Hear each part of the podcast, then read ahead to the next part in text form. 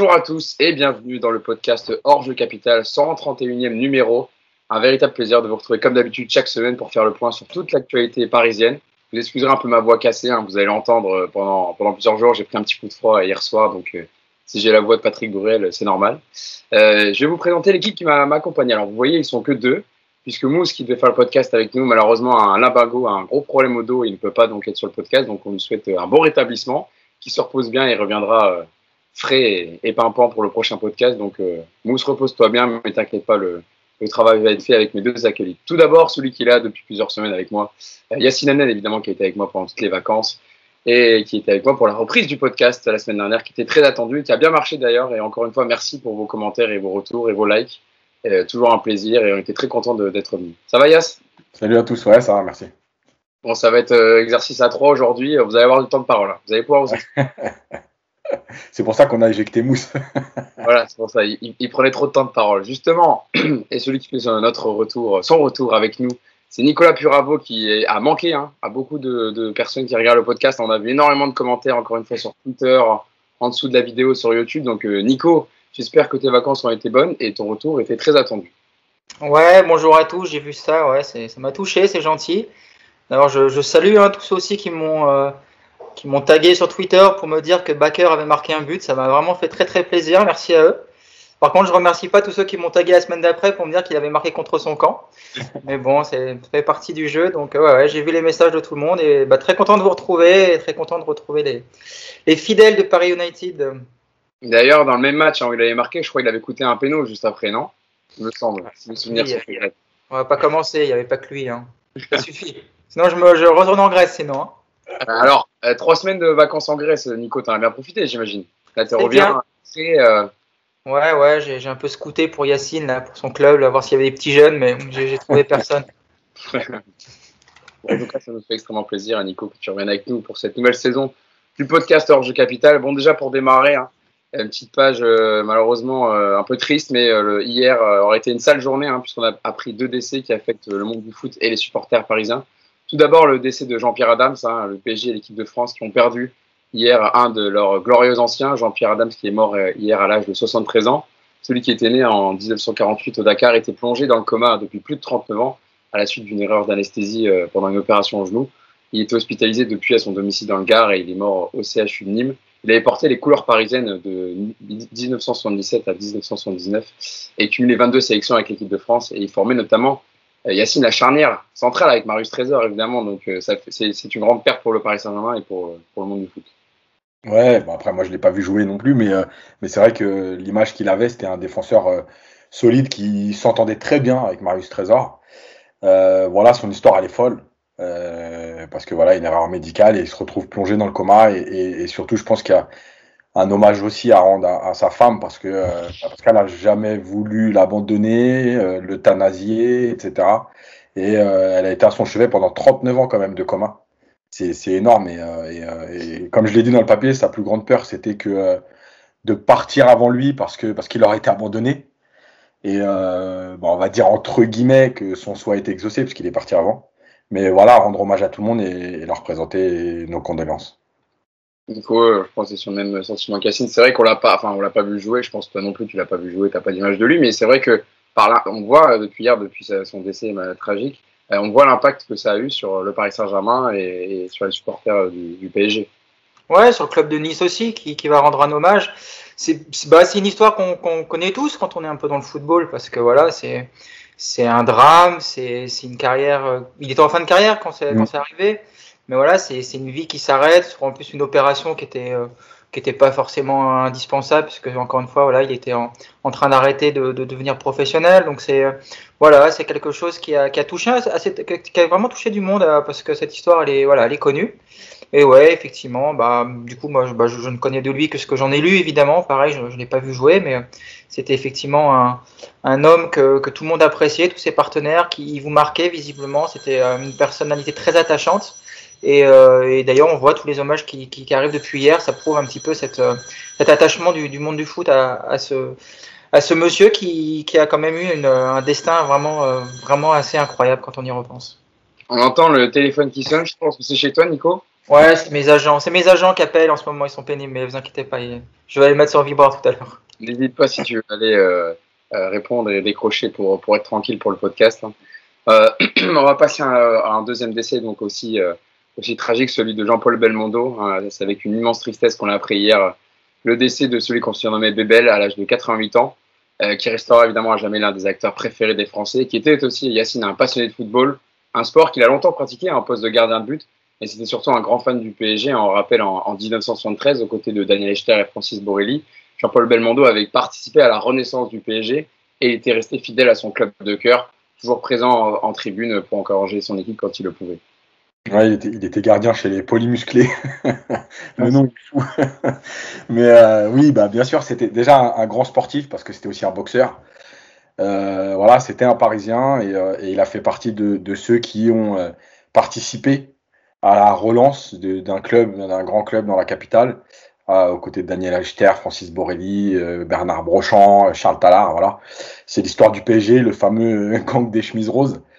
Euh, voilà, il, il, est resté fidèle au PSG. C'était, c'est un amoureux du PSG, c'est un amoureux du sport et du foot.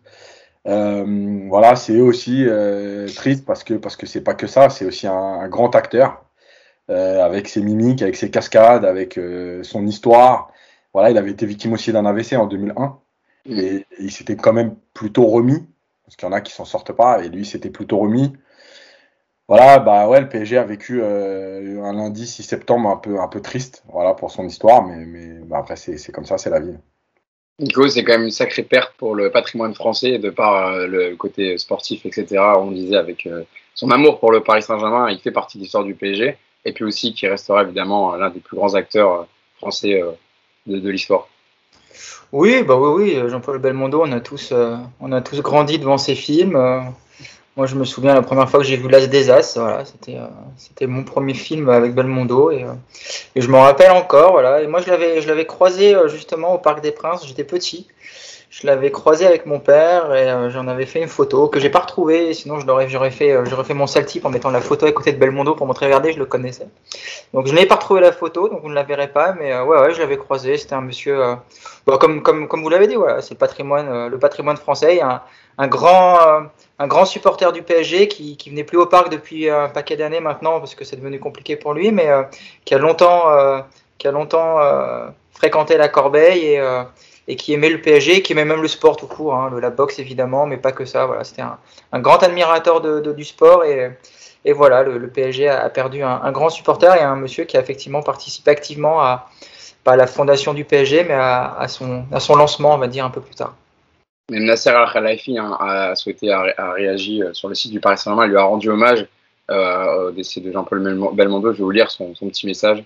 Euh, de la part du président parisien. Jean-Paul Belmondo restera une figure inoubliable du cinéma et de la culture française. Ce formidable comédien adorait le sport et il laissera aussi pour toujours le souvenir de son amour indéfectible pour le Paris Saint-Germain. Le club et les supporters lui sont à jamais reconnaissants d'avoir soutenu le club dans ses premières années afin de l'aider à grandir. À ses enfants, petits-enfants, à toutes celles et ceux qui l'ont aimé, le club présente ses pensées de réconfort et d'amitié. le Paris Saint-Germain qui, a, souhaité évidemment faire communiquer euh, pour Jean-Paul Belmondo, donc on, a appris la mort hier. Bon, revenons à des choses un peu plus, euh, un peu plus positives et revenons à du, à du foot. Euh, avec le match de l'équipe de France hein, ce soir, c'est le troisième et dernier match des Bleus durant cette trêve internationale pour le compte des éliminatoires de la Coupe du Monde 2022. France-Finlande, 20h45 au Groupama Stadium. Une rencontre hein, auquel ne participera pas Kylian Mbappé, qui a été touché un mollet après le match contre la Bosnie mercredi dernier. Il a, il a quitté le, groupe des Bleus pour retourner dans son club. Alors, première question déjà, Yacine, est-ce qu'on connaît la gravité de sa blessure? J'ai lu dans l'équipe du jour que euh, dans le, dans journal l'équipe, dans son édition du jour, euh, qu'il a passé plusieurs examens qui n'ont pas révélé de, de lésions, un problème au, mollet donc.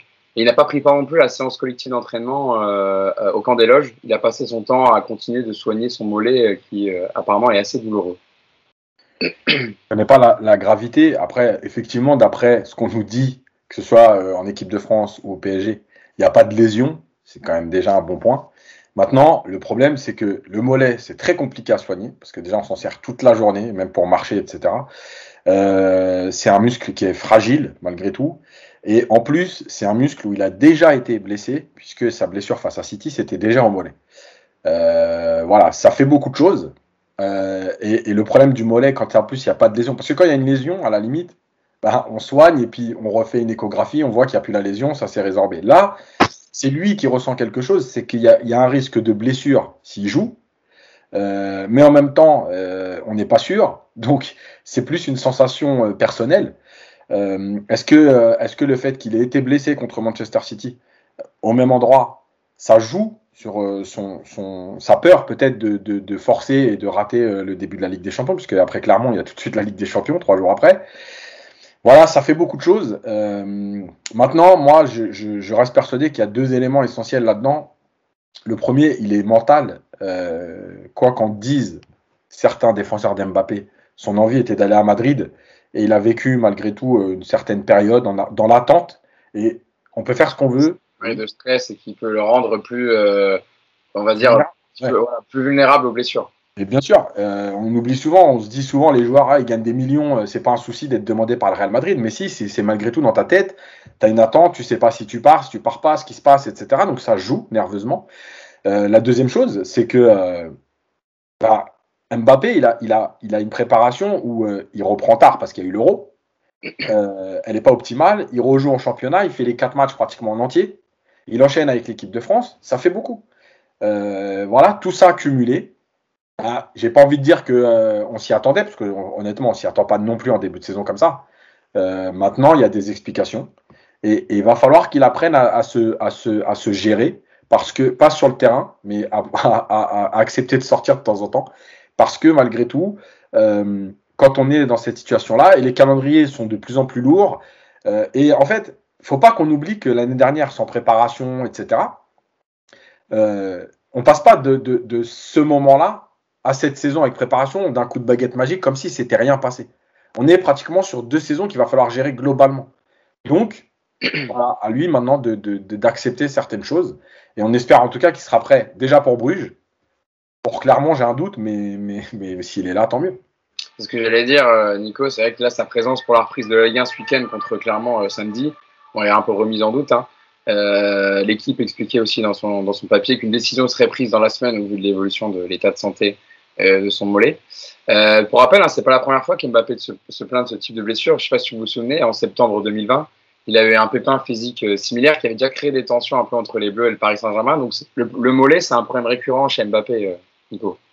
il, a, il a un jeu de toute façon qui, qui peut à terme l'exposer aux blessures musculaires. Il a un jeu basé, pas, exclusivement, mais énormément sur les accélérations. Et évidemment, qui sollicite beaucoup plus que d'autres joueurs.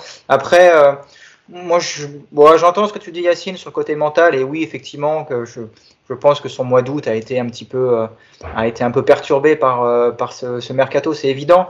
Après, euh, j'ai quand même plus l'impression que le gros souci, c'est sur le calendrier de la reprise, parce que là, on nous dit tout le temps qu'il faut 4-5 semaines avant que les joueurs aient le temps de faire une bonne préparation et qu'ils puissent commencer à, à, attaquer une saison de manière assez, assez sécurité pour, pour leurs muscles. Mbappé, il les a pas eu déjà ces 4-5 semaines, il a repris assez tôt. Après, comme tu le dis, Yass, il a joué tous les matchs parce que quand Messi et Neymar sont pas là, bah forcément ton, potentiel offensif, c'est Mbappé qui, qui, est sollicité. Et puis il y a aussi surtout cette, cette trêve internationale qui arrive là, comme ça, fin août, début septembre, et qui est complètement grotesque. Bah, pas forcément sur les matchs en soi, parce que j'ai envie de vous dire, bon, bah voilà, ils jouent déjà de toute façon quasiment tous les trois jours, donc pourquoi pas, mais voilà, on leur remet tout de suite des voyages, des déplacements. Là, on voit les Sud-Américains qui, sont partis pour la grande tournée, avec en plus des jours en plus rajoutés par, la FIFA pour compenser ceux qui ont été, qui ont été perdus l'hiver dernier. Donc voilà, je pense que c'est surtout euh, c'est cette règle internationale qui est grotesque parce qu'on est dans une période où justement, je pense que les, les joueurs ont besoin de bah, d'entamer cette saison avec leur club, de travailler, de se préparer sereinement. Et là, on les fait tout de suite, voilà, euh, se, se, se, déplacer, c'est parti. Même les Bleus, vous voyez, voilà, les Bleus sont partis en Ukraine. Bah, bah c'est un voyage long, c'est fatigant et, euh, et c'est complètement absurde. Donc, j'ai quand même plus l'impression que c'est davantage physique que mental. Après, je suis pas trop inquiet malgré tout parce que j'ai entendu qu'il allait peut-être reprendre la course même là aujourd'hui ou demain. Donc ça a quand même pas l'air d'être grand chose. Et, euh, et, moi, je pense que le voir jouer contre Clermont, c'est pas si impossible que ça. Ah, Vas-y, Juste une précision. Donc, pour, dire, pour aller dans le sens de Nico, la, préparation idéale, on estime que c'est six semaines. Personne ne les a. Voilà, c'est simple. À part ceux qui ont repris euh, euh, vraiment le, jour de la reprise, là, le 22 juin, ou je sais plus, mais ils sont très peu qui sont aujourd'hui dans le groupe. Et la deuxième chose, c'est qu'en plus de cette trêve internationale qui tombe tous les ans en fin de reprise euh, comme ça, bêtement, elle est en plus enchaînée avec trois matchs, enfin des matchs tous les trois jours. C'est-à-dire qu'en plus, on laisse même pas le temps de récupération aux joueurs. Donc, c'est même plus une aberration, c'est complètement débile. Euh, voilà, et, effectivement, c'est un vrai problème de calendrier. J'allais dire, est-ce que vous êtes d'accord du coup avec les, réformes que veut mettre en place Arsène Wenger? En tout cas, les, propositions qu'il a formulées euh, auprès de la FIFA pour mettre deux périodes en gros de, de, pour les qualifications pour la Coupe du Monde, etc. et l'Euro, avoir en gros une Coupe du Monde tous les deux ans, avec euh, une période avec les sélections en octobre et une en mars. En gros, les joueurs partent avec leur sélection et jouent tous les matchs, et ensuite ils sont tranquilles, débarrassés avec 25 euh, jours de repos, je crois, obligatoire à la fin de la, chaque compétition durant l'été. Vous êtes d'accord euh, Bon, c'est un petit débat comme ça parallèle, mais c'est vrai que c'était dans l'actu euh, cette semaine. Nico bah, Sur le principe de, n'avoir que deux rassemblements dans l'année hors compétition, moi je trouve que c'est plutôt une bonne chose. Alors tout le monde a, fustigé Wenger par rapport à, surtout cette, cette volonté d'avoir une compétition tous les ans. Là, c'est un autre débat. Mais alors, pour le coup, la, préparation et, euh, et, les qualifications regroupées comme ça sur, euh, sur deux créneaux, je trouve que c'est plutôt une bonne idée. Et, même pour les clubs, à l'arrivée, ils auront, ils auront plus les joueurs à disposition qu'actuellement. Par contre, non, la, la, volonté de Wenger d'avoir une compétition, par contre, euh, tous les étés, là, c'est complètement absurde. Et, et ça pourrait encore s'entendre sur, sur, si on nous expliquait que qu'on veut un football plus élitiste, qu'on veut plus de spectacles. Moi, je suis prêt à entendre plein de choses. Mais là, on sait très bien le, le vrai argument c'est que la FIFA veut faire euh, plaisir à plus de pays. Vous faites plus de plus plaisir à plus de pays, bah, vous avez plus de voix lors des élections, et puis vous avez plus de compétition, donc plus d'argent. Donc euh, on a quand même du mal à imaginer que, que c'est pour les spectateurs et les supporters que cette réforme arrive. Bon, c'est un peu gros quand même, je. Et puis le fait que ce soit Wenger en plus qui la, qui la porte et qui la défende, c'est assez risible quand on se souvient de ses discours à l'époque d'Arsenal. Donc c'est tout ça, c'est vrai que c'est c'est assez mal passé, on va dire, quand même, dans le monde du foot. Même s'il y a quand même, j'ai vu des, pas mal d'acteurs, hein, notamment Southgate, j'ai vu, qui étaient plutôt favorables à cette Coupe du Monde tous les deux ans. J'ai du mal à comprendre le, principe et la, vision qu'on a de ça, mais bon, écoutez, on y arrivera de toute façon, on le sait bien. Yacine, c'est vrai qu'une Coupe du Monde tous les deux ans au lieu de, de, quatre ans, ça perd un peu de sa magie, de son côté unique quand même, de gagner une Coupe du Monde. Bah ouais, c'est pour ça qu'ils veulent tous les deux ans, parce que ça leur donne plus de chances de gagner un titre de champion du monde.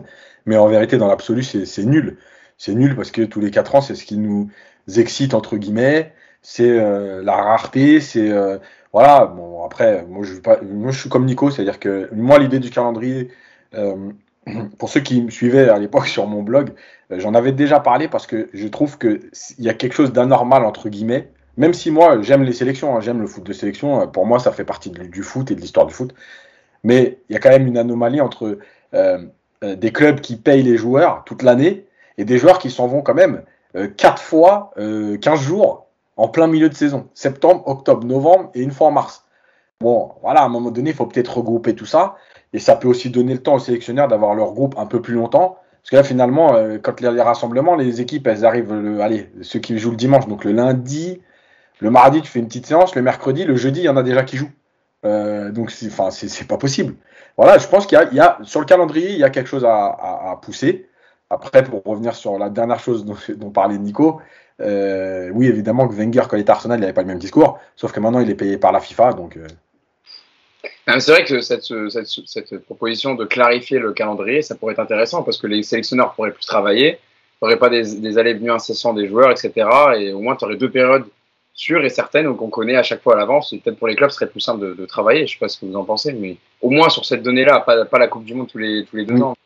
Non, et puis surtout, ils veulent supprimer tous, tous les matchs amicaux qui, qui n'intéressent plus personne.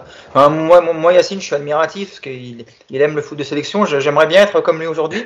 moi, là, je vous dis, là, ce soir, il y a encore un match de l'équipe de France. Je sais même pas si je vais le regarder parce que je, je m'emmerde devant tous ces matchs. Alors, déjà, il y a parce que l'équipe de France actuellement a un jeu catastrophique et donc c'est pas facile de, de s'y intéresser. Mais même d'une manière générale, les, les qualifs. Euh, moi, voilà, un, France-Ukraine. En plus, le France-Ukraine, on, le voit euh, quatre fois par an. Enfin, moi, ces matchs-là, j'en ai, j'en ai. Et puis, il n'y a pas que moi. Hein, les, les, supporters ah aujourd'hui, c'est le, foot de club aujourd'hui a pris une place vraiment beaucoup plus importante. Donc, euh, resserrer le calendrier, avoir moins de matchs de qualification, tout ça, je trouve que c'est des trucs plutôt intéressants et qui méritent au moins d'être entendus et débattus. Après, par contre, comme je vous l'ai dit, ouais, la Coupe du Monde tous les deux ans, même, enfin voilà, un euro tous les ans. Regardez la, la Coupe du Monde au Qatar dans 18 mois, on a l'impression que ça va, qu'on va avoir déjà enchaîné l'euro et, la Coupe du Monde, et ça fait déjà bizarre, je trouve. Donc, euh, imaginez tous les ans, et puis les coups de 25 jours de vacances, euh, bon, ils sont gentils pour les joueurs, mais euh, ça commence à faire des saisons à rallonge.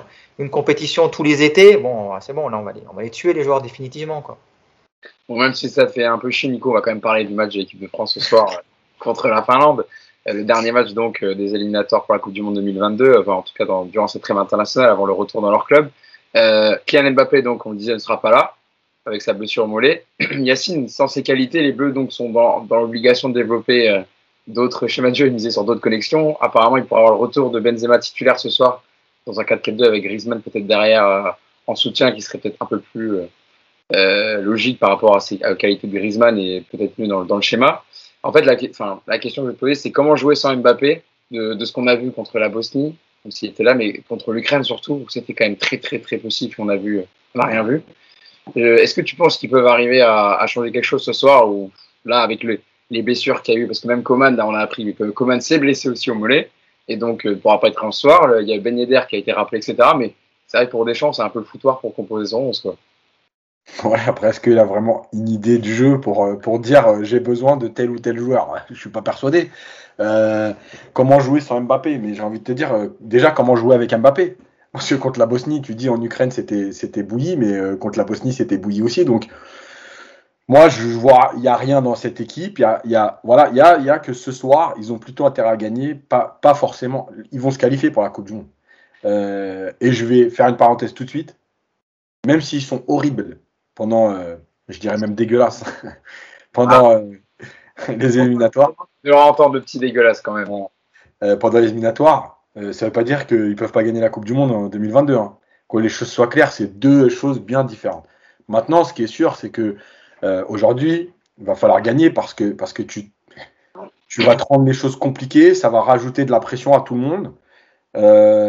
et, et c'est que la Finlande. Maintenant, je redis ce que j'ai dit au Club D5 euh, lors des deux dernières émissions sur l'équipe de France. Pour moi, il y a, y a, une chose essentielle, c'est que Deschamps, euh, qui en plus l'a vécu en 98 et 2000, n'a pas fait évoluer le jeu de l'équipe de France. Et moi, je reste persuadé qu'un joueur de foot, euh, il peut se sacrifier entre guillemets. Hein. Quand je dis sacrifier, on, je comprends, c'est pas, c'est, ça reste du foot, mais il peut se sacrifier pour gagner une Coupe du Monde en se disant, ok, on va plutôt euh, défendre, être costaud, être solide, euh, et puis euh, jouer sur les contre-attaques et voilà, pas proposer, pas s'éclater, pas se faire plaisir, mais gagner. Et le plaisir, il viendra avec la victoire. Et quand tu l'as gagné, ce grand titre, il faut amener quelque chose de plus. Il faut redonner du plaisir aux joueurs. Et je redis ce que j'ai dit aussi, c'est que pour moi, le symbole, c'est Pogba. On sent un Pogba qui a envie de jouer, qui a envie de faire des passes, qui a envie d'aller vers l'avant et qui a plus envie de faire des replis. Alors, c'est évidemment ce qui pose problème défensivement à l'équipe de France, parce que maintenant, quand elle prend une attaque, en général, ça fait but, euh, parce que tu n'es plus en place. Mais il y a aussi cette volonté, et je pense qu'avec l'artillerie qu'a Deschamps, bah, peut-être qu'à un moment donné, c'est de se dire, ok, vas-y, dans les qualifs, on va pas être en danger, c'est quand même une poule qui est très faible. Et eh ben tentons quelque chose, allons jouer, euh, marquer des buts, et puis on verra bien après au fur et à mesure de ce qui va se passer. Voilà, c'est le problème. En tout cas, ce soir, je pense qu'il vaut mieux qui gagne, puisque la Finlande a quand même deux matchs de retard. Si tu ouais. fais match nul, il reste à 4 points. Avec deux victoires sur leurs deux matchs de retard, il passe devant toi. C'est ça, je voulais faire le point en classement dans, dans, le groupe D, donc de la France, parce que la France donc, est leader pour l'instant avec 9 points. Et la Finlande est deuxième derrière avec 5 points, donc tu disais avec deux matchs de retard. Euh, L'Ukraine est troisième avec, avec 5 points, mais elle a joué ses 5 matchs, et la Bosnie a 2 points et Kazakhstan 2 points. Et c'est vrai que Nico, on parle de jeu, etc., parce qu'évidemment, c'est le jeu qui amènera les résultats dans cette équipe de France pour l'instant euh, très pauvre. Mais c'est surtout, il y a urgence de points, parce que urgence de points, ils ont 4 points d'avance, mais ce soir, il ne faut, pas, il faut pas perdre contre la Finlande, parce qu'on a vu deux matchs de l'équipe de France, deux fois, ils ont, ils ont joué pas en, ac en action, mais en réaction, en, en étant mené au score. C'est pas si souvent que l'équipe de France est menée au score. Et là, ce soir, au-delà de, de, de, bien jouer, il va falloir surtout prendre des points. Et d'ailleurs, la Finlande a battu l'équipe de France il n'y a pas longtemps. Il y a un an, je crois. Un truc. Ouais, au Stade de France. Ouais. Il y a deux ans. ouais. Non, mais il est super optimiste, Yacine, c'est bien, mais euh, Comme tu dis, c'est même pas qu'il faut pas perdre ce soir, c'est qu'il faut gagner, puisque un match nul, c'est pas un bon résultat du tout contre eux. Et, euh, et, puis bah derrière, si tu es deuxième, t'es pas qualifié d'office, quoi. Tu, tu, passes en barrage. Après, il y a la Ligue des, enfin il y a la, potentiellement la Ligue des Nations. C'est vrai qu'il y a beaucoup de possibilités de te qualifier, mais tu te compliques sacrément la tâche. Et c'est euh, c'est quand même fou qu'avec ce réservoir de joueurs, on en est on, on, en est à ce niveau de spectacle, mais euh, mais il y aura pas d'évolution. Là, il faut pas vous Déjà, ce soir, il n'y aura pas d'évolution parce que Deschamps n'a déjà n'a pas les joueurs aujourd'hui pour, voilà, il est déplumé, ça il faut le reconnaître, mais c'est surtout que c'est, euh, ça fait bientôt 10 ans qu'il est là Deschamps, donc euh, il va pas comme ça décider du jour au lendemain de tiens, on va avoir une équipe qui se met à jouer, puis euh, tiens, je vais, je vais inventer des circuits de passe, des idées de jeu, et puis mes joueurs vont, vont avoir une animation et des automatismes. Enfin, c'est tout ça, on est en train de on est en train de, de voir ce qu'est Deschamps. Alors, quand ça gagne, on loue son pragmatisme, sa réussite et puis son, son efficacité. Mais euh, demander aux Marseillais euh, ce qu'ils pensent de, de l'année des champs quand ils sont champions, bah, le Vélodrome c'était c'était pas la fête tous les tout, toutes les journées quoi. C'était un jeu, voilà. C'est c'est le jeu à la Deschamps. Donc euh, moi je je pense qu'on aurait dû changer d'entraîneur il y a très longtemps maintenant, après la Coupe du Monde. Il aurait fallu insuffler quelque chose de nouveau. Euh, Deschamps a un peu essayé, il a tâtonné, il a fait plein de, plein de schémas tactiques. Ensuite, il nous a fait le coup de Benzema, le, le retour au dernier moment qui t'a bien mis dans la merde pendant l'Euro, parce que bah, rien n'avait été préparé en amont. Et aujourd'hui, bah, bah, tu as une équipe qui, qui s'est un peu reposée sur ses, enfin beaucoup même reposée sur ses acquis de champion du monde en se disant que ça suffisait pour gagner des matchs et puis tu vois que ça suffit pas, et puis tu vois que tu peux pas t'en sortir par le jeu parce que tu n'en as pas. Donc ça commence à faire quand même beaucoup, beaucoup de choses, et, euh, et c'est une équipe qui est peut-être juste tout simplement au bout du chemin, et euh, là, les Allemands l'ont connu, les Espagnols l'ont connu, euh, et peut-être que Deschamps, il est... c'était le contrat de trop, et euh, on verra ce que ça va donner dans les prochains mois. Mais attendez pas en tout cas quelque chose qui, qui, qui change drastiquement avec Deschamps. Et puis quand vous voyez encore ce soir, la, notamment la défense qu'on va avoir alignée, avec les Dubois, avec, euh, avec Zuma, avec Digne, euh, bon bah vous attendez pas non plus à avoir un truc de dingue. Hein, donc euh, on va encore se régaler. Ah, mais ce qui est dingue, c'est que c'est que on a rappelé Nordi Mukiele parce que Jules Koundé a pris un rouge. Yacine, finalement, la FIFA a dit qu'il était suspendu deux matchs, donc il peut pas jouer ce soir. Tu as ramené Nordi Mukiele, tu vas encore faire jouer Léo Dubois. Tu as ramené Théo Hernandez pour la première fois, tu vas pas le faire jouer et laisser les Cadines. Enfin, il y a des choses à, à, à tenter au moins des champs. Je sais que c'est pas un, un apôtre des, grands changements, mais quand même, quand tu vois que tu as fait deux matchs de prestations comme ça, euh, tente quelque chose. Quoi. Alors, le seul petit point positif pour les supporters parisiens, ça serait euh, la première titularisation de Moussa Djabi, l'ancien Titi, qui pourrait donc connaître sa première euh, titularisation en bleu. Ça serait une bonne nouvelle pour lui, parce qu'il avait fait une bonne rentrée aussi contre l'Ukraine. Je sais pas ce que vous en avez pensé, Yacine, toi, mais ce, serait bien pour lui. Il mérite. Oui, il a été intéressant quand il est rentré euh, au niveau de la percussion, etc. Ça frappe sur le poteau. Mais euh, le truc, c'est que euh, je l'explique souvent et je pense qu'on. Je ne sais pas si on ne croit pas, on me prend pour un fou, mais les entraîneurs, c'est des êtres humains. Et en fait, à un moment donné, tu es en, tu peux pas être euh, au-dessus de la mêlée et ne t'occuper de rien. Et moi, je reste persuadé, c'est que mon idée, mais elle, je pense qu'on l'a vérifié sur plein de coachs, au PSG par exemple. À un moment donné, quand les médias te demandent des choses, tu es pris entre deux trucs. À savoir, est-ce que tu suis les médias, même si c'est ton idée de base Et si finalement ça se passe bien, comme les médias t'ont réclamé quelque chose, bah tu, tu te dis quoi En fait, ils ont raison? Ou tu te dis, mais en fait, c'est pas vous qui décidez. Donc moi, je continue. Parce que l'histoire de Dubois, ok, on peut critiquer Dubois, on peut trouver des limites, il n'y a pas de problème. Maintenant, est-ce que, en plus de, de ces limites, est-ce que Dubois est capable d'enchaîner deux matchs en trois jours? Voilà. Tu prends Moukielé. Est-ce que mettre Moukielé aujourd'hui, ça serait se renier C'est peut-être dire à Dubois, finalement, tu n'as pas, fait, pas fait le taf, euh, tu n'as pas fait l'affaire, donc je vais mettre qui, que j'ai appelé en retard. Quand tu appelles pas Rabiot, que tu l'appelles après et qui joue. Quand, euh, voilà, tout ça, c'est quand, quand tu laisses Digne trois matchs de suite, parce que Digne, apparemment, c'est le seul quand même qui est capable d'enchaîner trois matchs hein, avec Griezmann. Euh, tu, et que tu mets pas Théo Hernandez alors que tout le monde le veut. Moi, pour moi, c'est une réponse à ça. C'est dire, non, vous m'imposerez pas, c'est moi qui décide comment je vais faire, avec qui je vais faire. Et je pense que c'est là où Deschamps se trompe. Et c'est là où souvent, vous regarderez les parcours des coachs, c'est là où souvent ils se trompent. C'est quand ils décident d'être en conflit avec le monde entier et de dire, non, c'est moi qui décide, je vais mourir avec mes idées. Et en général, malheureusement pour eux, ils meurent. Donc, euh, voilà, à un moment donné, il faut arrêter, enfin, pas t'occuper parce que c'est obligatoire. Mais si Mukele mérite de jouer, eh ben, il mérite de jouer. Ça ne veut pas dire que tu te renies. C'est-à-dire que tu as un joueur qui est, est, moins bon, c'est tout. Et de toute façon, euh, Dubois, même si on le critique, il n'y a pas non plus 53 solutions derrière Dubois en latéral. Donc, euh, c'est pas comme si on se disait, il y a lui, lui, lui, lui, lui à la place de Dubois. Il y a Mukele, mais derrière ça, il n'y en a pas non plus 10. Hein. Euh, Nico, avant de te donner la parole, je voulais relever l'article, de, le papier de Vincent Deluc ce matin dans l'équipe. Je trouve qu'il traduisait bien les, mots des Bleus. Euh, je cite euh, donc le papier de Vincent Deluc. Il y a tellement à dire sur l'équipe de France devant l'écart immense entre ses qualités supposées et ses performances réelles, entre l'image qu'elle a d'elle-même et son expression collective, en général, ce sont les défaites qui aiguisent les débats, mais dans cette période, les matchs nuls suffisent. Ils entretiennent doublement l'idée d'un surplace, que ce soit par le resserrement au classement du groupe, que sur le terrain, car rien ne change. Est-ce que ça pourrait être euh, là une, contre-performance de nouveau? En fait, ça, ça changerait rien. Nico, tu vois, tu penses par rapport au fait de la relation entre Deschamps et Le Gret, et que de, quoi qu'il arrive, de toute façon, on ira jusqu'à la Coupe du Monde 2022 comme ça. Et après, euh, euh, peut-être un possible changement, on parle de Zinedine Zidane, etc., pour prendre la relève, mais est-ce que en fait Deschamps n'a pas tout simplement de, de, de, d'épée de, de Damoclès au-dessus de lui en fait? Et c'est pour ça qu'il n'est pas, comme dit Yacine, un peu dans l'urgence de réagir ou de faire ce qu'on lui dit de faire?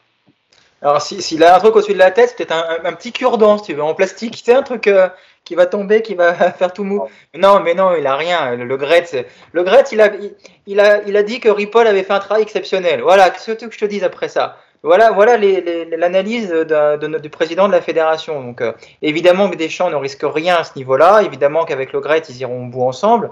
Ils s'apprécient énormément. Il est, et puis, et puis, et puis voilà. Donc ça, on, sait. Mais ce qui, est dommage avec Deschamps, c'est qu'après la Coupe du Monde, il pouvait faire ce qu'il voulait. Il pouvait faire ce qu'il voulait après la Coupe du Monde parce qu'il était, euh, était champion du monde il avait amené cette équipe là où personne ne, pensait qu'on objectivement on pensait pas qu'on serait champion du monde en 2018. Donc derrière, il risque plus rien des champs. Donc euh, il pouvait tenter euh, de faire du jeu, il pouvait tenter de, changer avec des schémas un peu plus offensifs, avec plus de joueurs. Enfin, mais il a rien fait parce que c'est c'est comme ça, c'est en lui. Moi, je, je lui en veux même pas à Deschamps parce que c'est son style, c'est c'est ça. Le seul truc aujourd'hui, je trouve dommage avec Deschamps, c'est que j'ai l'impression que le et d'ailleurs, je l'ai lu dans je sais plus quel article, que le, le, rapport avec ces joueurs a changé. Voilà, il y a, plus, euh, il y a plus un, un, petit peu ce schéma entraîneur-joueur avec euh, avec le Deschamps un peu en père fouettard qui imposait un petit peu de, de discipline. On a l'impression que tout ça, ça s'est relâché, qu'il a perdu la main sur plein de choses. Alors, le fait de de, faire venir Benzema, moi j'étais favorable à ce retour, mais du coup ça ça a enlevé un Giroud du groupe, alors que Giroud avait quand même euh, avait une importance par rapport à ce groupe. Ça a donné moins de, de place aussi à un Griezmann. Ça a un petit peu isolé Lloris par euh, ricochet. Enfin, vous voyez tout ça. Et, et, ça, on peut lui en vouloir à ça, à Deschamps, c'est de pas avoir su euh, percevoir que ce le, retour d'un joueur pouvait euh, pouvait comment dire pouvait modifier tous les équilibres. Après, pour le reste, il a malgré tout un l'effectif de l'équipe de France aujourd'hui, c'est un des plus beaux du monde. Offensivement, il y a de quoi faire quelque chose de monstrueux. Et Deschamps, il vous le fera jamais parce qu'encore une fois, ce n'est pas un entraîneur offensif. Il a d'autres idées. Demain, vous mettez Bielsa à la tête de l'équipe de France. Vous verrez dans six mois comment jouent les Bleus. Voilà, ça sera différent. Avec Deschamps, ça peut pas changer parce qu'il est comme ça, c'est en lui et il faut l'accepter. Et Le Gret, pour le coup, lui, il l'a plus qu'accepté. Il l'a encouragé et euh, il aimerait que ça dure encore, je pense, longtemps. Vas-y, Yacine. Juste pour, terminer là-dessus. Et en fait, rappelez-vous, il a tenté l'histoire des quatre attaquants euh, dans un match une mi-temps.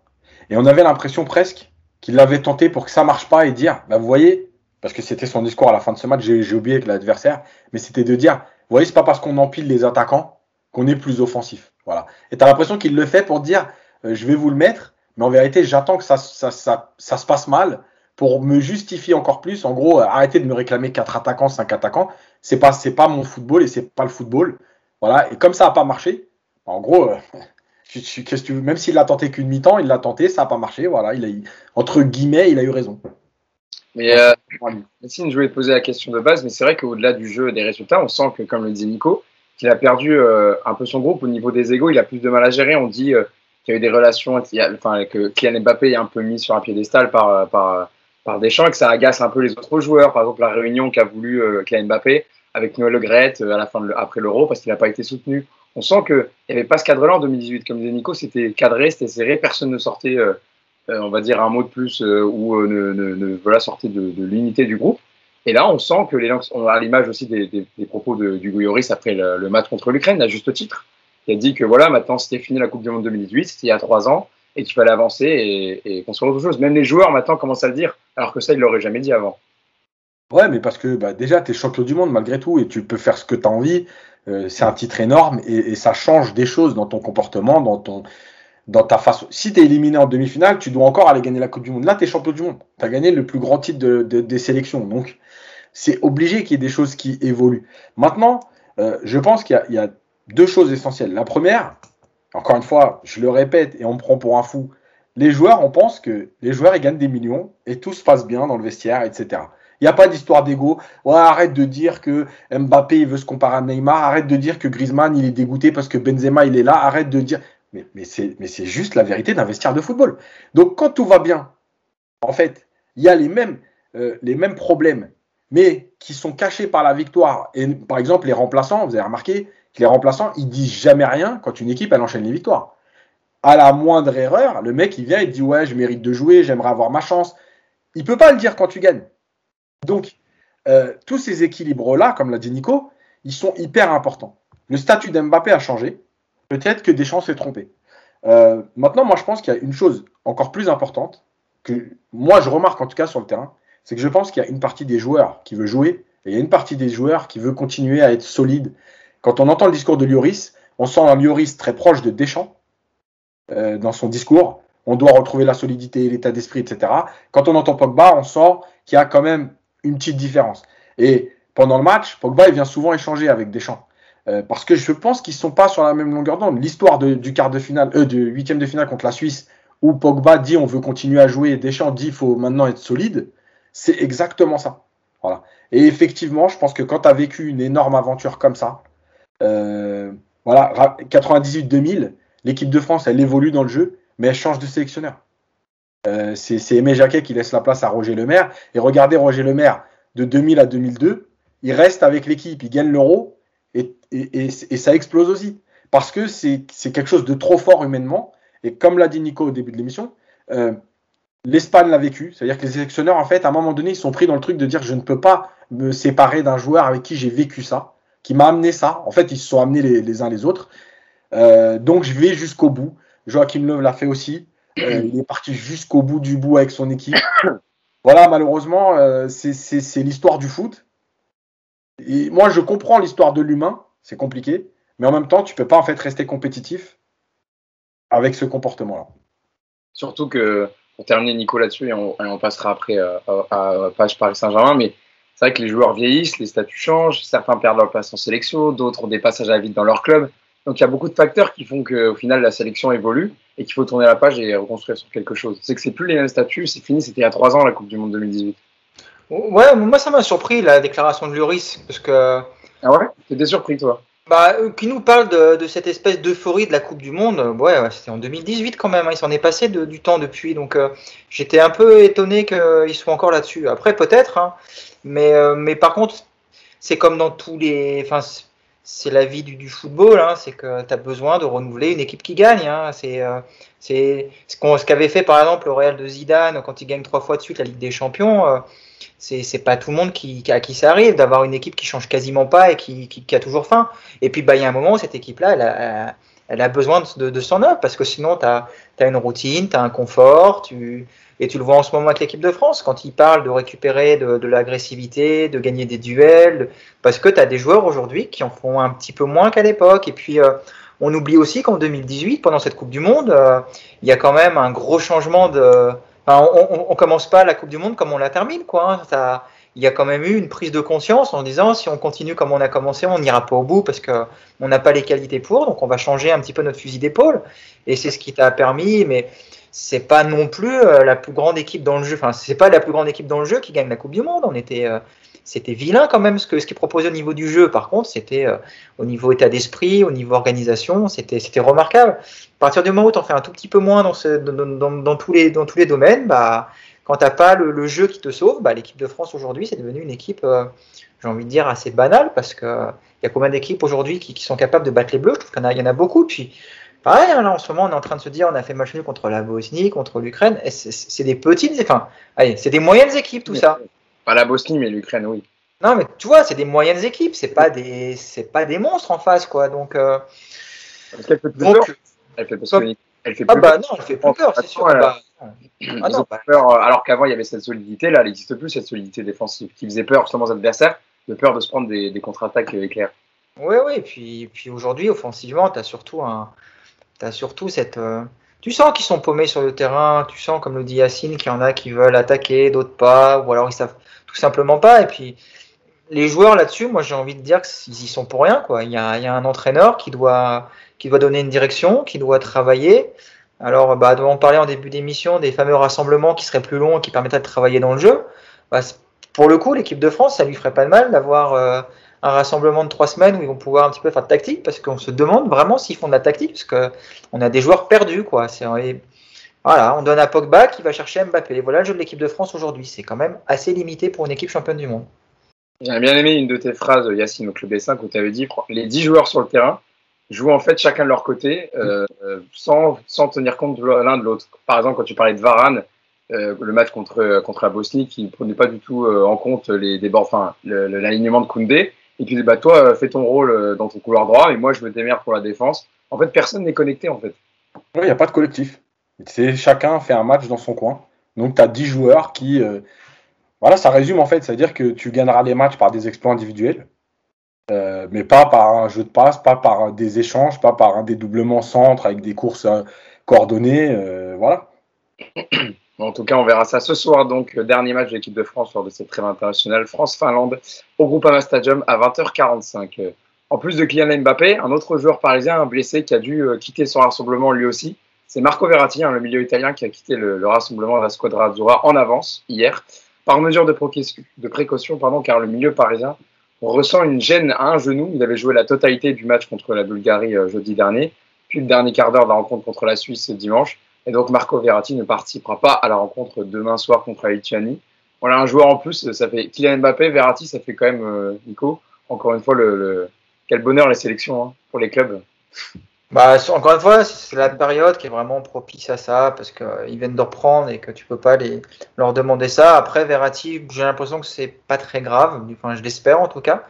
Mais les échos qu'on voit passer, c'est plus de la précaution qu'autre chose. Surtout qu'en plus, il était, euh, il était déjà gêné. Il est quand même rentré pour les. Je crois qu'il a joué un quart d'heure contre les Suisses. donc, euh, il n'était pas. Donc, il arrive encore à marcher. Il a pas besoin de béquille visiblement. Donc, c'est pas. On va dire que c'est pas trop grave et que on le met juste au repos pour le troisième match. J'espère, euh, j'espère que ce sera ça, parce qu'on a besoin d'un Verratti qui enchaîne les matchs, pas d'un Verratti qui, qui refait un stop infirmerie régulièrement cette saison. Et lui, c'est encore pire. Il a trois semaines de préparation. mais enfin, je veux dire, c'est pas possible, quoi. Ouais, on espère en tout cas que c'est plus de la précaution et qu'il et pourra jouer euh, ce week-end contre clairement Marco Verratti, puisqu'il avec des champions aussi la semaine prochaine avec Bruges. Euh, parlons de la dernière recrue du mercato parisien de l'été. Nuno Mendes, qui est arrivé arrière-gauche de 19 ans, international portugais, transféré dans, les dernières heures du mercato en provenance du Sporting Portugal, le champion du Portugal en titre. Il est avec sa sélection en ce moment, il a joué 30 minutes contre l'Irlande, euh, victoire de 1, et 80 minutes contre le Qatar euh, samedi soir dernier.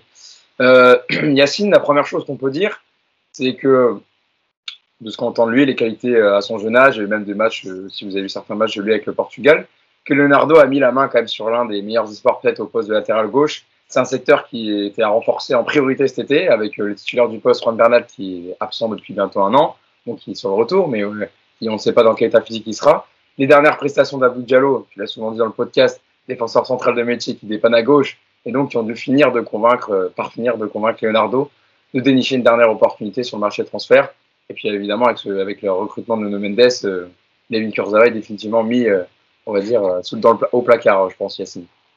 Ouais, c'est clair. Mais lui, il a ma, vie de rêve. Prends un gros salaire, t'as tous tes week-ends, tu viens t'entraîner le matin. Franchement, c'est ça, c'est la, vie dont j'aurais rêvé. euh, non, mais. en tout cas, c'est un, secteur qu'il fallait renforcer et Leonardo a fait un bon coup parce qu'on en a déjà parlé aussi dans le podcast des, futurs arrière-gauche peut-être qui peuvent exploser. Il était dedans. Ouais, parce que parce qu'en plus il était suivi quand même par Manchester City, il était suivi par la Juve. Euh, voilà. Après, c'est un joueur qui a des techniquement qui est très au-dessus des latéraux en général.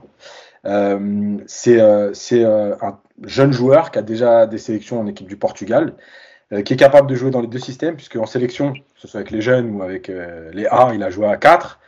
Au Sporting, il jouait plutôt à 5. voilà. Après, il est, il est bon défensivement.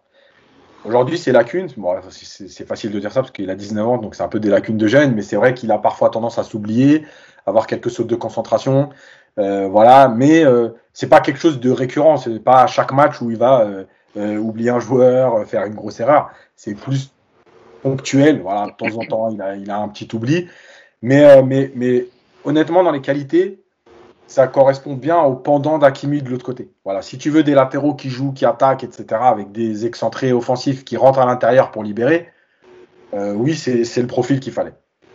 Euh, Nico, toi aussi, tu penses que c'est. Alors, je peux donner peut-être la déclaration d'Eric de, Frozio, qui est correspondant de l'équipe au Brésil et spécialiste du football portugais, qui s'était exprimé dans le journal L'équipe pour parler des qualités du joueur. Euh, voici comment il est vu au Portugal, Nuno Mendes. Euh, Nuno Mendes, on peut dire que c'est un futur crack. C'est comme ça qu'il est vu à Lisbonne, au Portugal.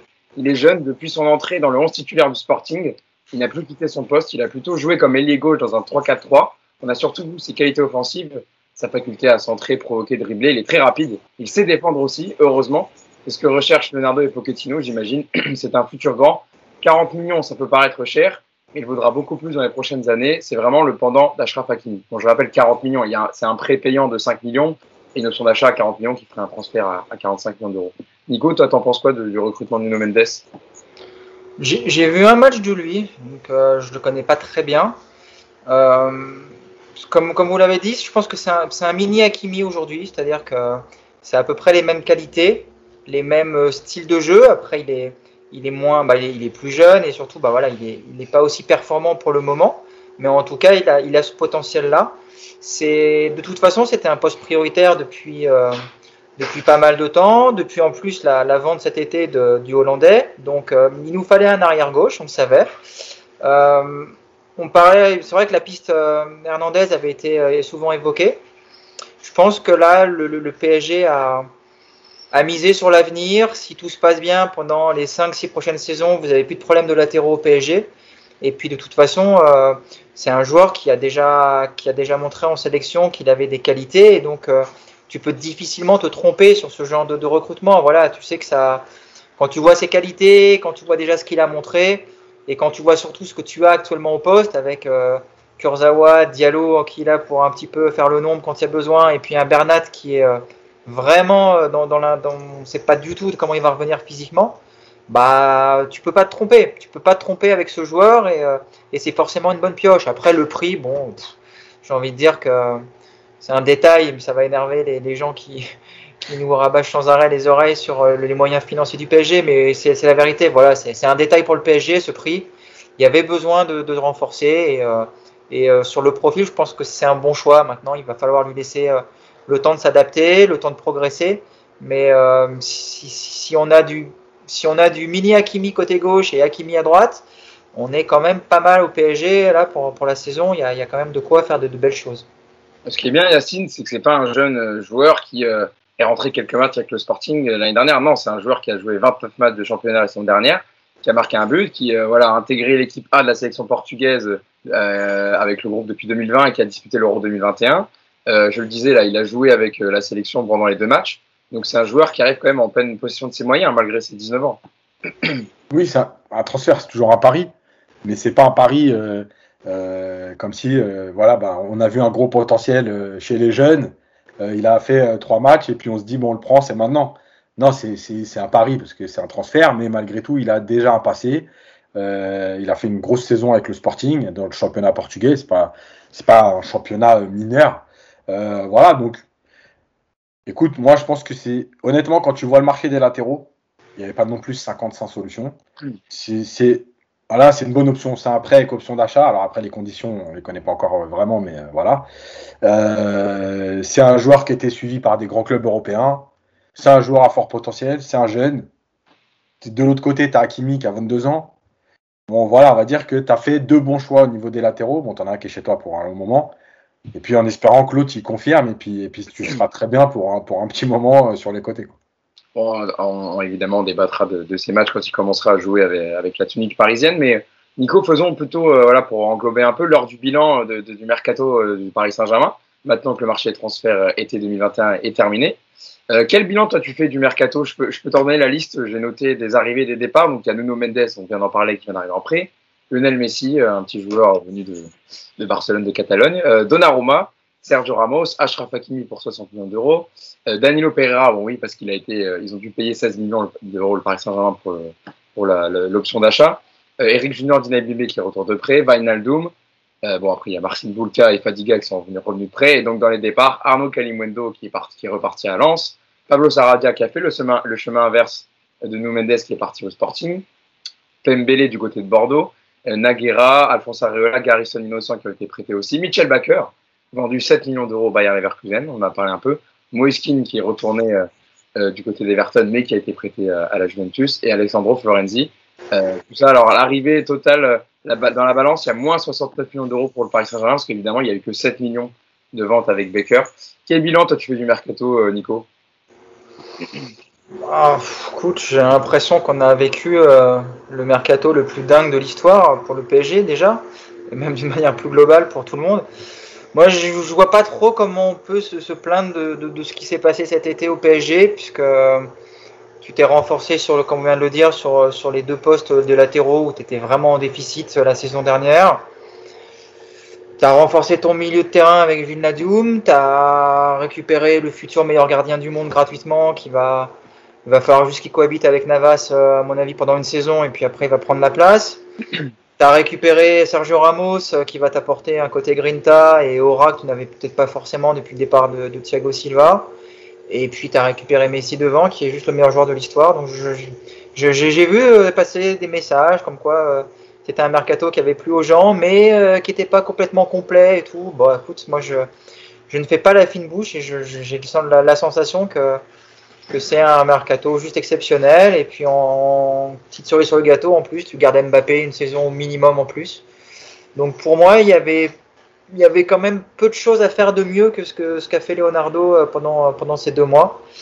Et euh, j'ai vécu ça de loin au mois d'août, mais euh, avec pas mal de satisfaction malgré tout. Yacine, toi, tu fais quel bilan as du mercato? Est-ce que c'est le fait qu'il n'y ait pas eu, pas eu de vente, Leonardo, on sait que c'est pas un spécialiste des ventes. Peut-être le seul petit point noir euh, du mercato parisien, pas avoir vendu tes indésirables. Ouais, pas avoir vendu. Alors bon, évidemment, moi je suis pas le banquier du PSG, mais euh, pour le côté financier, c'est clair.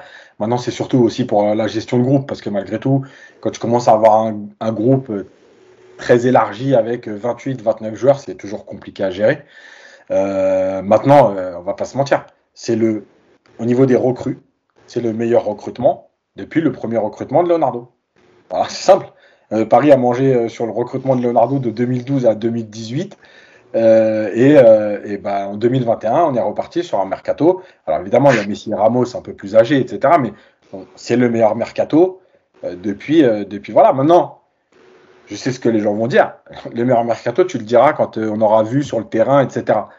Moi, je dis qu'en tout cas, au niveau des joueurs, des individualités, des potentiels, de ce qu'on attend des joueurs au PSG, c'est le meilleur mercato depuis 2012-2013. justement, tu parlais de, groupe un peu étoffé, du coup, euh, du fait de ne pas avoir vendu. Euh, il y a la liste des 25 joueurs retenus pour disputer la phase de groupe de Ligue des Champions hein, qui a été euh, livrée par le Paris Saint-Germain. Pas de Sergio Rico. Juan Bernat ni Rafinha, hein, donc on comprend pour qui ne compte pas du tout sur lui, on a, bien compris maintenant. Bon, Caris qui a été prêt avec Juan Bernat parce qu'on sait qu'il bon, en convalescence après sa grave blessure du, genou gauche, qui tient éloigné des terrains depuis, depuis plus d'un an. Euh, je ne sais pas si j'avais une question forcément vous poser là-dessus, mais. Euh, juste là-dessus, alors, Juan Bernat, ça permet de, de quand même de, de, se poser une question, parce que réellement, il va pouvoir enchaîner. C'est ça. S'il n'est pas dans la liste, c'est voilà. Maintenant, euh, moi j'en avais parlé dans un, dans un précédent podcast. Il y a un bruit, alors je sais pas si. C'est mon jardinier qui est de bas. Je vais couper, je vais fermer la fenêtre. Je reviens. vas-y, vas-y, Nico.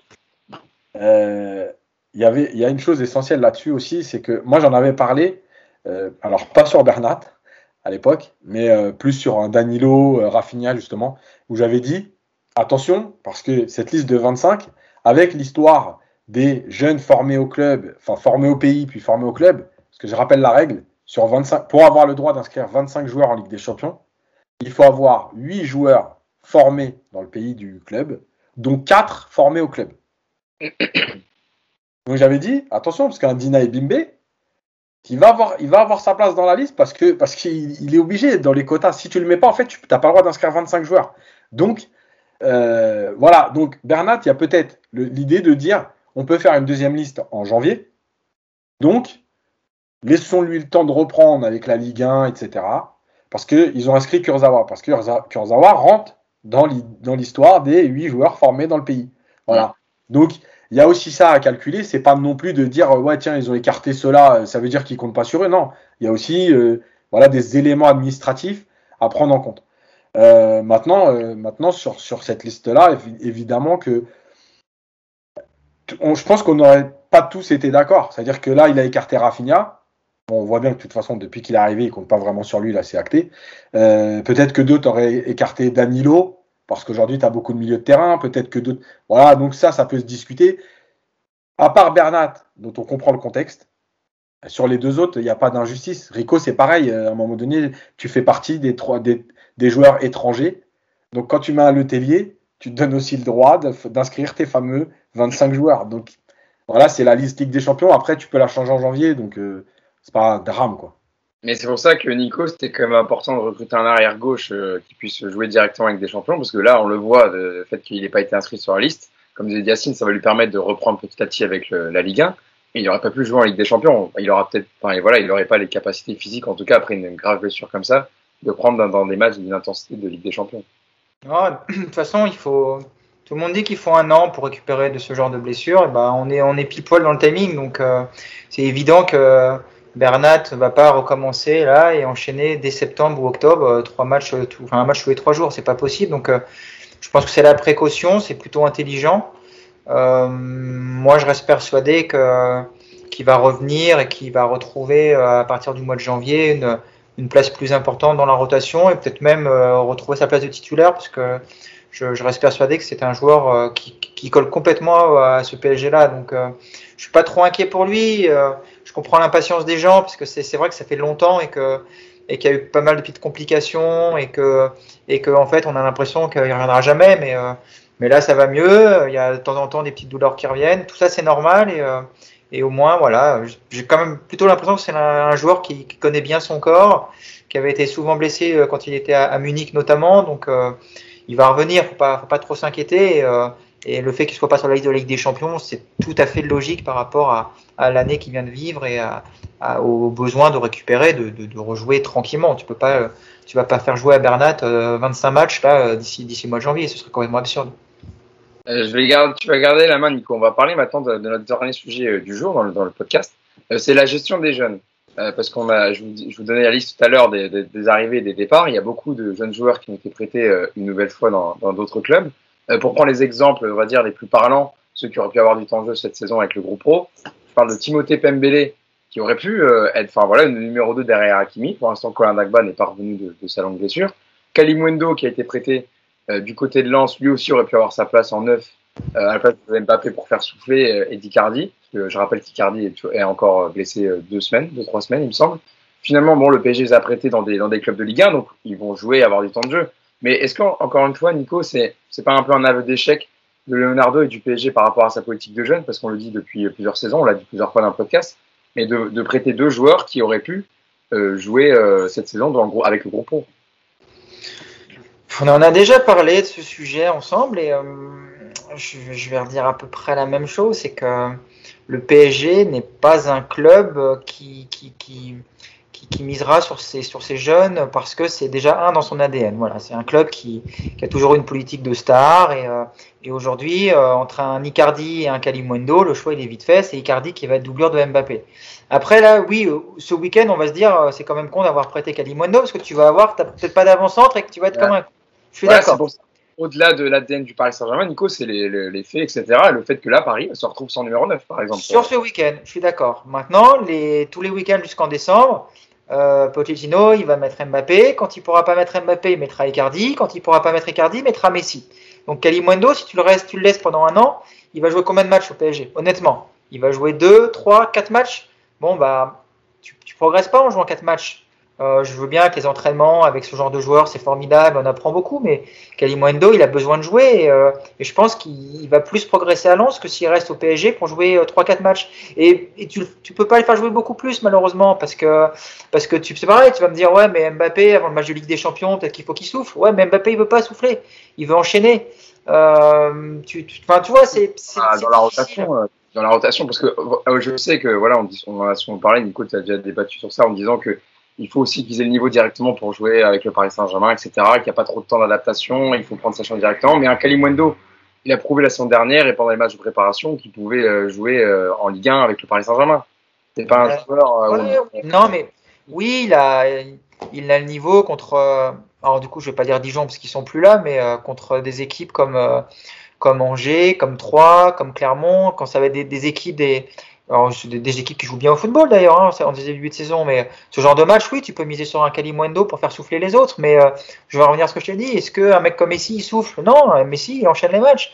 Un mec comme euh, Mbappé, il enchaîne les matchs aussi. C'est des gars, ils veulent pas tourner. Donc c'est compliqué de, de, de, faire rentrer un jeune dans une rotation quand tu as 4 ou 5 joueurs et qu'à l'arrivée, tu es numéro 5 tout le temps. Donc euh, il jouerait pas beaucoup. Et après, c'est pareil à droite. Aujourd'hui, le petit Pembele, moi j'aime bien ce joueur. Je trouve qu'il a, il a un vrai potentiel. Alors, visiblement Pochettino, lui, euh, il est moins convaincu parce qu'il n'a pas beaucoup utilisé l'an dernier. Mais aujourd'hui, à droite, bah, derrière euh, Hakimi, tu vas, avoir Dagba quand il va revenir. Tu as Kerr qui, euh, je sais pas ce qui s'est passé cet été, Kerr, ils nous, ils nous l'ont changé. Il, recommence à devenir joueur de foot et donc euh, il va peut-être rentrer.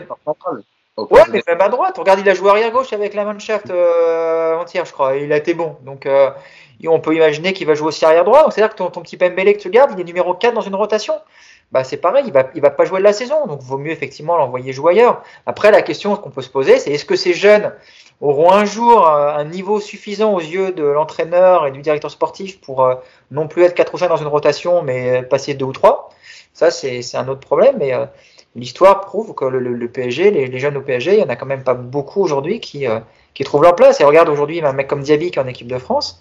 À l'époque où il était à Paris, il, pour le coup, lui, il avait un peu de temps de jeu. On l'a vendu, on sait, parce que c'est un mercato où il y avait quand même besoin de rentrer de l'argent. Mais euh, je suis pas sûr que si Diaby était resté au PSG aujourd'hui, euh, il serait euh, le numéro 2 derrière un Di Maria par exemple, tu vois. Enfin, il serait. C'est le problème du PSG. Il y a toujours ce côté. Euh, tu as toujours, comme je te disais, ce côté un peu paillette, un peu strass. tu as besoin d'avoir des noms qui claquent, qui, qui, font un peu rêver. Et, et pour les jeunes aujourd'hui à Paris, bah, c'est aussi un, un, des obstacles pour, pour s'imposer. Ça fait beaucoup d'obstacles. Le niveau de jeu la maturité, euh, le temps de jeu que tu vas gagner, et en plus avoir, tu en plus de ça, quand tu es au niveau d'un autre mec, tu joues pas parce que bah, parce que c'est un nom, toi tu ne l'es pas encore, donc c'est c'est difficile. En tout cas, moi je suis pas pas choqué, sauf ce week-end, ouais, ça va m'emmerder comme tout le monde qui est pas Kalimundo. Mais sinon, moi j'ai pas été choqué par son départ. Je crois même que c'est bien pour lui parce que là c'est un club où il va pouvoir euh, encore continuer à progresser. Yacine, on, parle de sujet parce que c'est un sujet que, dont beaucoup nous avaient demandé de, parler, euh, justement. On le voyait dans les commentaires en dessous des, vidéos YouTube du podcast même sur Twitter. Donc, c'était important, Yacine, de revenir là-dessus. Toi, tu, tu penses quel regard par rapport au prêt de Pembele et, et Kalimundo, bon, qui joueront dans les clubs en Ligue 1, mais par rapport au fait qu'ils auraient pu euh, peut-être avoir du temps de jeu, toi, t'en penses quoi? En fait, je pense qu'il y, y, a plein, plein de choses là-dedans, et notamment le fait de est-ce qu'on se place en tant que supporter, en tant que si on était dans le staff ou les dirigeants, ou à la place du joueur. La première chose essentielle, c'est qu'il faut se dire, et c'est ce qu'a dit Nico, quand tu es en post-formation, donc tu as fini ta formation autour de 18 ans, entre 18 et 21, je l'ai expliqué plusieurs fois, oui, au PSG, tu vas progresser pendant les séances, mais finalement, combien de fois dans l'année? Parce qu'après, quand le PSG joue tous les trois jours, il n'y a plus de séances d'entraînement. Donc, les joueurs font de la récup, de la mise en place, du match, récup, mise en place, match. Donc, en fait, il n'y a plus de séances. Donc, tu vas progresser là en juillet, euh, août, pendant la préparation, parce qu'il y a un match par semaine. Tu vas progresser euh, une deuxième fois euh, en janvier peut-être ou quoi, mais finalement sur l'année, il n'y a pas assez d'entraînement. Et qu'est-ce qui te fait progresser? C'est les matchs. Donc, tu as besoin de jouer. Donc quand tu te mets à la place du joueur, tu te dis, ouais, effectivement, après à Bordeaux, à Lens, etc., je vais avoir du temps de jeu, je vais jouer, ça c'est très bien pour ma progression. Ensuite, tu as la deuxième position, c'est le PSG. Kalimundo, Pembele, etc comme tu l'as dit, dans la rotation, oui, en Ligue 1, ça fera, l'affaire. Parce que entouré de. Tu mets Kalimundo avec Draxler et Neymar une fois, avec Di Maria et Neymar une deuxième fois. Voilà, ça fera l'affaire. Il fera des matchs, il marquera sûrement des buts, etc. Voilà, il n'y a pas de problème. Maintenant, est-ce que le PSG aujourd'hui se dit, s'il me manque tel ou tel joueur, c'est en Ligue des Champions que ça va compter. Parce que finalement, le PSG, une année sur quatre, ça se passe mal, mais les trois autres années, même en ayant des blessés ou des absents, euh, ils marchent sur la Ligue 1. Donc, est-ce qu'aujourd'hui en Ligue des Champions, je vends Icardi, je garde Kalimundo, si j'ai pas Mbappé, est-ce que je peux jouer avec Kalimundo en Ligue des Champions? La réponse est non. Aujourd'hui, c'est non.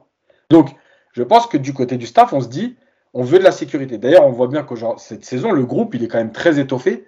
Il y a pratiquement que des joueurs qui ont déjà été internationaux dans un groupe de 25. Donc là, les jeunes, tu les mets où? C'est-à-dire qu'à un moment donné, tu dis à, à Kalimundo ou à Pembele, euh, toi, tu vas prendre la place de Draxler, de, de Sarabia, bon, il est parti, mais voilà, de Icardi, de. Eh non, c'est pas possible. Tu sais très bien qu'eux, ils vont passer devant, devant les jeunes. Euh, ça, c'est la deuxième chose.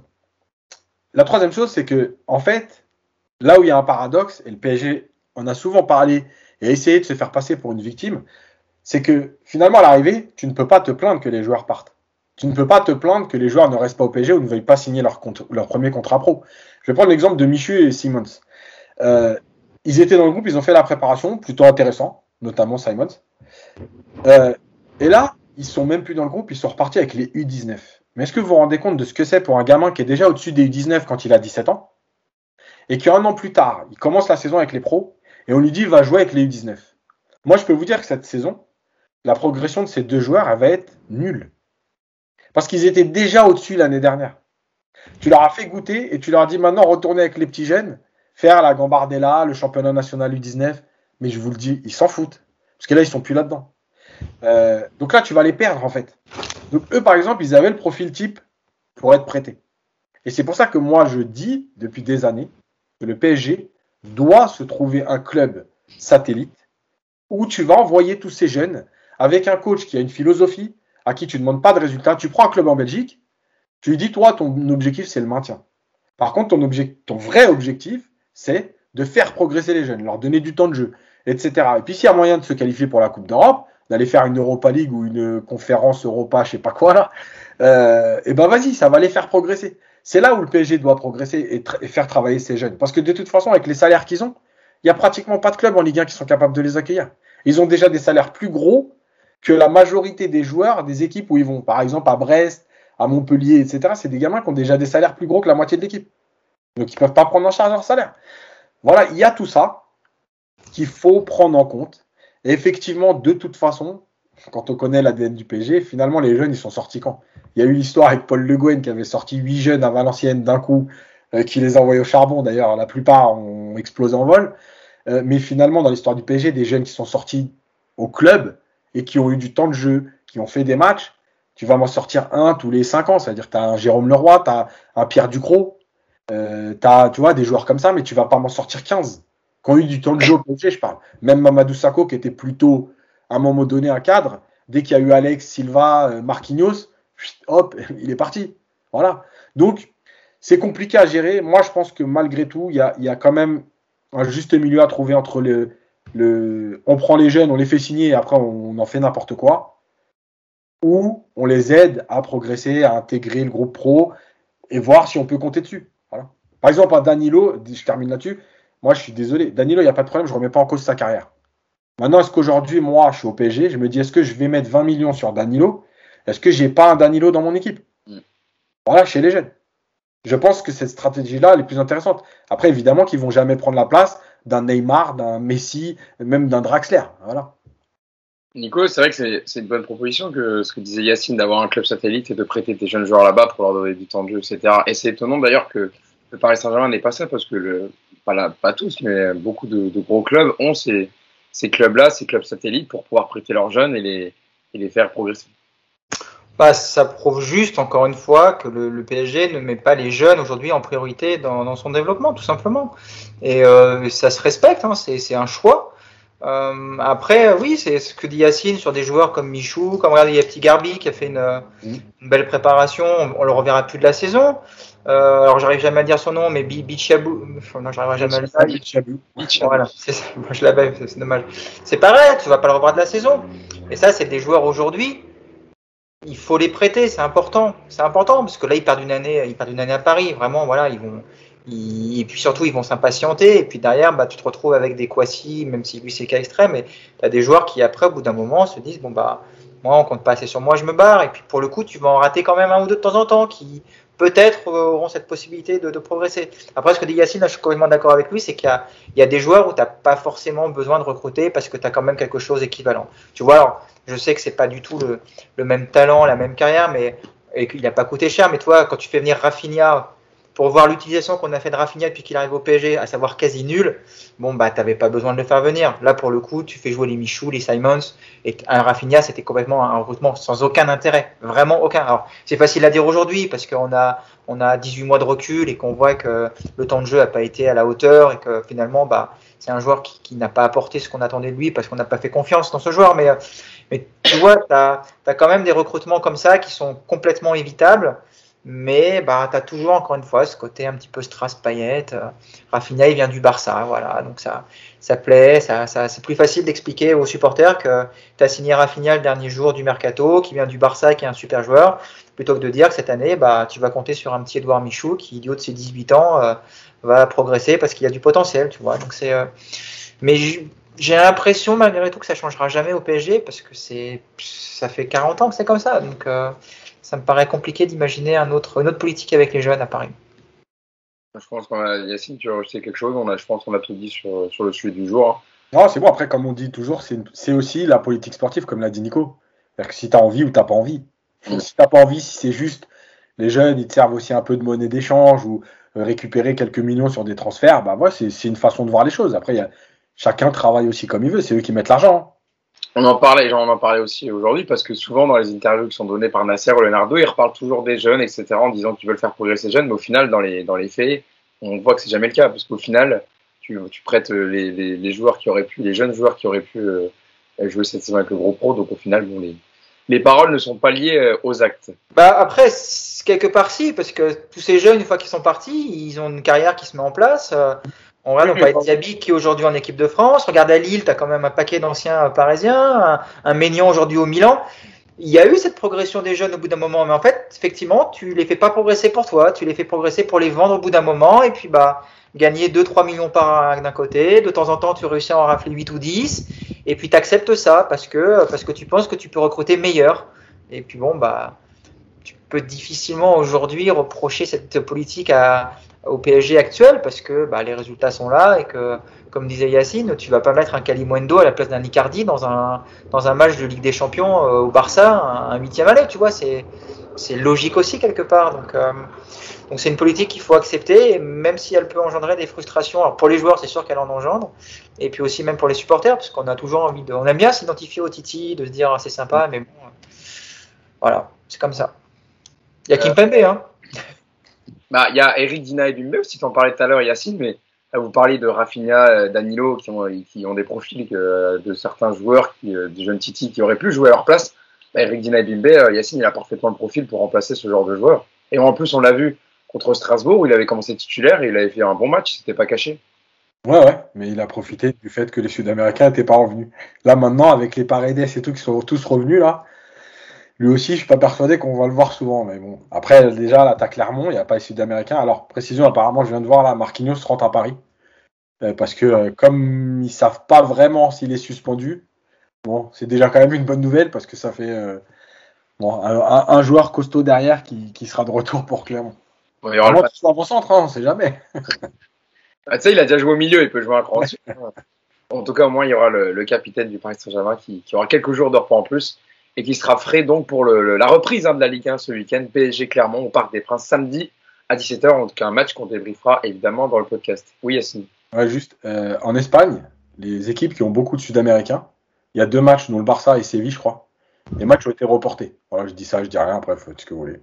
Voilà, bah, ça c'est sûr que je suis pas sûr que la, la LFP en prenne tienne un jour compte de, ces matchs internationaux. Hein. Parce que euh, tu disais un peu tout à l'heure aussi, Nico, hein, Lionel Messi, Neymar qui euh, bon, qui ont pas joué euh, final, qui ont joué 6 minutes du Brésil-Argentine après l'énorme imbroglio pardon, sanitaire que, que, vous avez tous vu dimanche.